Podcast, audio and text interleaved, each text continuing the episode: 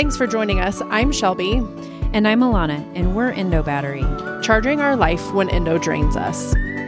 Yeah, I would say that was probably one of our biggest things as far as we couldn't manage the pain, but we could manage those other, like the to do list. We could figure Yeah. out what was really important and what we were going to agree that, like, hey, it's okay if we don't get to these tasks, but let's kind of, we ranked priority a little bit differently when she was really in the pain cycles because we knew we had a limited amount of time before it was like, okay, I'm done. I got to lay down.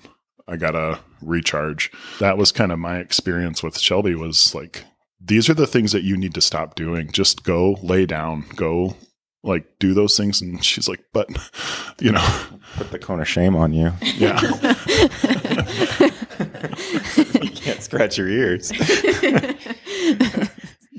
no, and I think I would say, unfortunately, fortunately for us, by the time you got to your excision surgery, we had been through three other surgeries. Um, one of them not really well. I mean, one of them was the the kidney stone removal, which was that's how we found the endo. So I kind of like linked that in my mind to endo, even though the surgery itself wasn't endo.